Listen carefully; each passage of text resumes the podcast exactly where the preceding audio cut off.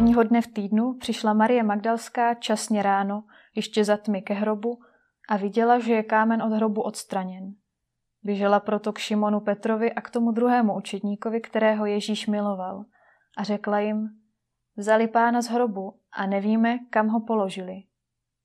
Petr a ten druhý učedník tedy vyšli a zamířili ke hrobu. Oba běželi zároveň, ale ten druhý učedník byl rychlejší než Petr a doběhl k hrobu první.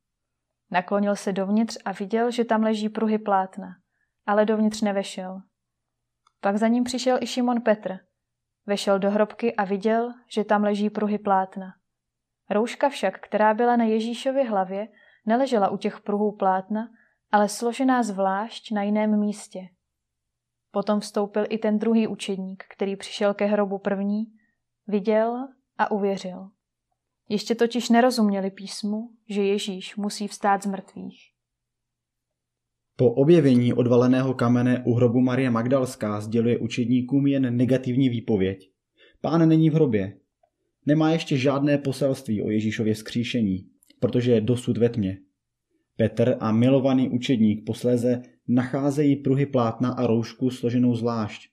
To naznačuje, že nikdo Ježíšovo tělo neukradl, protože kdyby je někdo vzal, nepřidělal by si přece starost, aby sundal roušku a složil ji zvlášť.